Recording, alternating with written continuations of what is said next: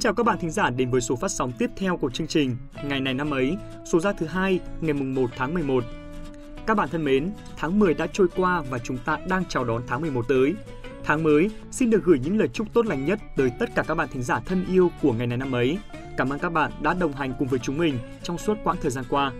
Để không phụ lòng mong mỏi của mọi người, qua một số phát sóng, chúng mình sẽ nỗ lực cải thiện chất lượng chương trình để có thể đem tới cho các bạn những phút giây thú vị nhất. Bên cạnh đó, chúng mình cũng rất mong nhận được những sự góp ý và những lời chia sẻ từ tất cả các bạn.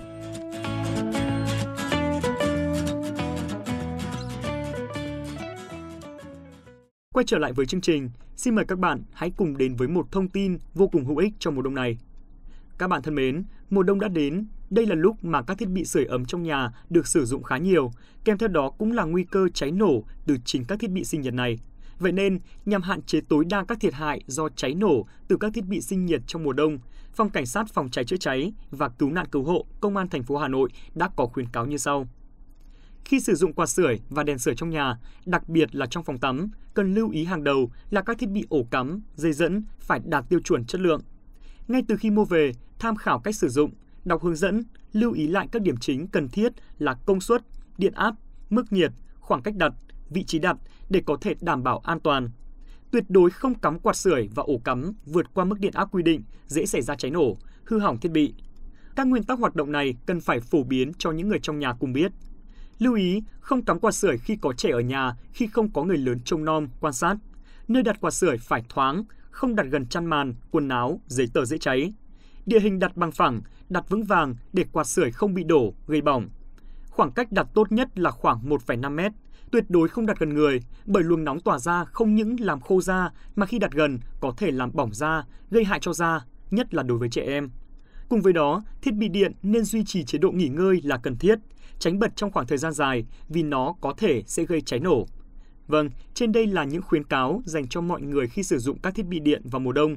Mọi người hãy ghi nhớ và chủ động tìm hiểu thêm để đảm bảo an toàn cho bản thân và gia đình nhé. Chúc các bạn một mùa đông thật ấm áp và khỏe mạnh.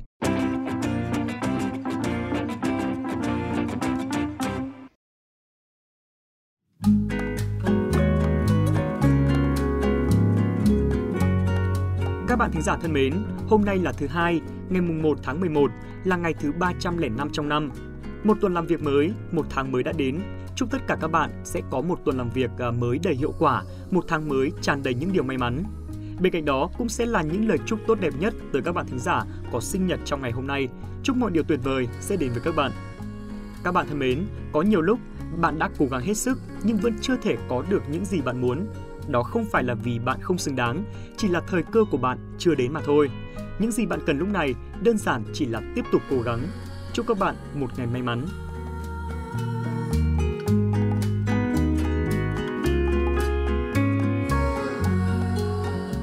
Tiếp theo chương trình, như thường lệ, xin mời các bạn cùng đến với câu danh ngôn của ngày hôm nay, đó chính là: hãy dành thời gian cho những người gần gũi, thân thiết xung quanh mình. Các bạn thân mến, trên thế giới này chắc chắn ai cũng đều mong muốn nhận được sự quan tâm của mọi người xung quanh và đặc biệt là những người thân yêu bên cạnh chúng ta. Được quan tâm sẽ mang đến cảm giác ấm áp, hạnh phúc, khiến ta không cảm thấy cô đơn. Nói đến sự quan tâm, mình xin được kể cho các bạn nghe một câu chuyện mà mình đọc được ở đâu đó như thế này. Trong một bài thi vấn đáp ở trường đại học, một vị giáo sư có hỏi sinh viên về tên của những cô lao công trong trường. Đại ý là trong trường có bao nhiêu cô lao công và tên của họ là gì. Rất nhiều người vô cùng ngạc nhiên về câu hỏi của vị giáo sư. Rõ ràng họ biết cô lao công từ dáng người, độ tuổi khoảng bao nhiêu, nhưng tuyệt nhiên không một ai nói được tên của những cô ấy.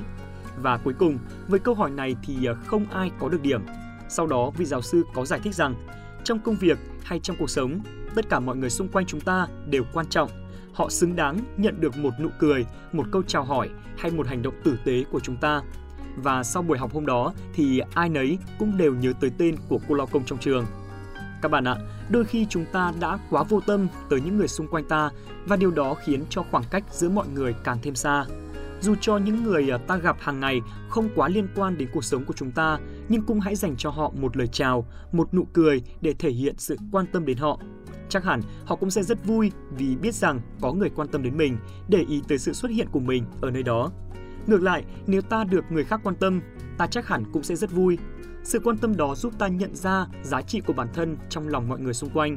Vì thế, hãy trân trọng những sự quan tâm của mọi người. Yêu thương đơn giản chỉ là sự quan tâm đến nhau. Nếu như bạn quý một người trong tình bạn, yêu một người trong tình yêu mà không quan tâm tới họ, không dành thời gian để vun đắp tình cảm với họ, thì chắc chắn mối quan hệ bền chặt đến đâu cũng sẽ có một ngày nó trở nên lỏng lẻo. Vậy nên, đừng giữ sự quan tâm trong suy nghĩ, hãy thể hiện nó bằng những hành động cụ thể các bạn nhé!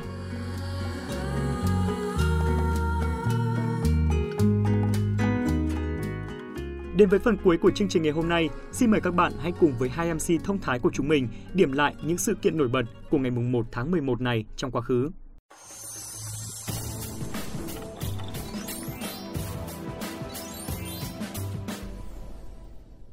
Là con gái phải xinh. Yeah. Nhìn Khánh Hà thấy kinh, Này, lại muốn kiếm chuyện ở cô Đạt. Ai quên, mải hát quá thế nên là chưa giới thiệu.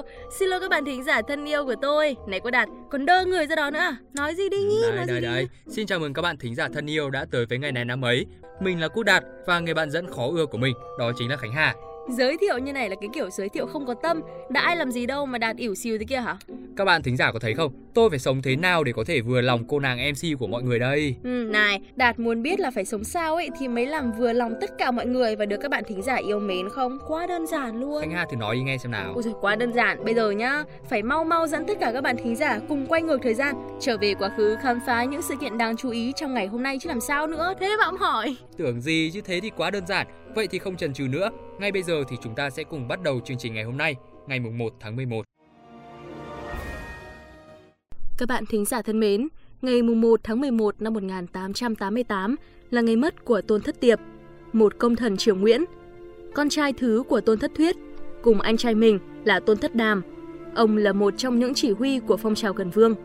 Ngày 4 tháng 7 năm 1885, Tôn Thất Thuyết cho quân đánh úp vào trại lính và tòa khâm sứ Pháp, nhưng thất bại. Vua Hàm Nghi cùng Tôn Thất Thuyết chạy ra thành Quảng Trị, sau đó lên sơn phòng Tân Sở rồi về vùng Tuyên Hóa, Quảng Bình. Tại Tân Sở, vua Hàm Nghi phát động phong trào Cần Vương. Tôn Thất Đàm cùng Tôn Thất Điệp được cha giao cho nhiệm vụ bảo vệ vua Hàm Nghi. Cuối năm 1888, vua Hàm Nghi bị một thuộc hạ là Trương Quang Ngọc làm phản, đem quân tới bắt. Tôn Thất Điệp bảo vệ vua và bị giết chết trước mặt vua Hàm Nghi ngày 1 tháng 11 cùng năm tại Tuyên Hóa. Khi đó ông mới 18 tuổi. Tại Hà Nội, Huế và thành phố Hồ Chí Minh có những con đường được mang tên ông. Sự kiện ngắn vừa rồi cũng là thông tin trong nước duy nhất của ngày hôm nay. Bây giờ, xin mời các bạn thính giả cùng chuyển sang những thông tin trên thế giới. Ngày 1 tháng 11 năm 1604, lần đầu tiên, vở kịch Othello của nhà viết kịch vĩ đại William Shakespeare được công diễn tại cung điện Whitehall, London. William Shakespeare là một trong những văn hào vĩ đại nhất của nhân loại. Từ lâu, sáng tác của Shakespeare đã vượt ra ngoài phạm vi của nước Anh, trở thành tài sản chung của cả thế giới, là gia tài quý báu nhất mà nghệ thuật kịch của quá khứ để lại cho chúng ta học tập, tiếp thu và phát triển. Sự xa cách về thời gian không làm bớt đi tính chất hiện đại. Ông đã viết khoảng 40 vở kịch, trong đó kiệt tác Othello là vở kịch nổi tiếng nhất, thành công nhất. Othello là vở bi kịch được William Shakespeare viết vào khoảng năm 1603 dựa theo cốt truyện ngắn của Italy có tên Thuyền trưởng Maroc.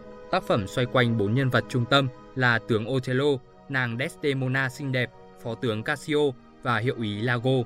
Với hành động thống nhất, kịch tính cao, mâu thuẫn xung đột và cách giải quyết vô cùng hợp lý, sự kết hợp giữa cái thơ mộng với cái khủng khiếp, cái tầm thường với cái cao thượng đã làm cho Othello trở thành một tác phẩm kiểu mẫu, để lại ấn tượng sâu sắc trong tâm trí khán giả trên toàn thế giới. Tiếp theo, chúng ta sẽ cùng đến với thông tin về một ngôi sao giải trí của xứ sở Kim Chi. Yoo Youngon, thường được biết đến với nghệ danh là Jeongyeon, sinh ngày 1 tháng 11 năm 1996, là một nữ ca sĩ người Hàn Quốc. Cô là thành viên của nhóm nhạc thần tượng Hàn Quốc Twice. Jeongyeon sinh ngày 1 tháng 11 năm 1996 tại Suwon, Hàn Quốc. Tên lúc khai sinh của cô là Jeong Kyungwan. Năm học lớp 3, cô đã đổi tên mình thành Yoo Youngon vì cái tên Kyungwan thường bị trêu chọc là giống con trai. Jeongyeon từng học tại trường trung học Apgujeong. Cô còn được biết đến là em gái của nữ diễn viên Gong Seung Yeon. Ngày 1 tháng 3 năm 2010, cô tham gia audition 6 của JYP Entertainment và trở thành thực tập sinh ngay sau đó. Năm 2013, Jeongyeon còn tham gia tuyển chọn để trở thành một thành viên của Six Mix cùng với hai thành viên là Nayeon và Jihyo, nhưng nhóm đã không được ra mắt. Trước khi tham gia Sixteen, cô đã xuất hiện trong vài chương trình quảng cáo và MV Girls, Girls, Girls của GOT7 và Only You của Miss A. Ngày 7 tháng 7 năm 2015, thông qua chương trình tuyển chọn thực tế Sixteen, Jeongyeon chính thức trở thành một thành viên của Twice. Cô ra mắt cùng nhóm trong ca khúc Like UA. Ngày 10 tháng 12 năm 2015, cô đảm nhận vị trí hát dẫn. Ngoài ra, trong nhóm cô còn có biệt danh là Girl Cruise. Một ngày với không quá nhiều những sự kiện quá nổi bật. Thông tin vừa rồi thì cũng đã khép lại chương trình Ngày này năm ấy của chúng ta ngày hôm nay. Chúng mình rất mong sẽ tiếp tục nhận được nhiều hơn nữa những tình cảm và sự ủng hộ của các bạn thính giả.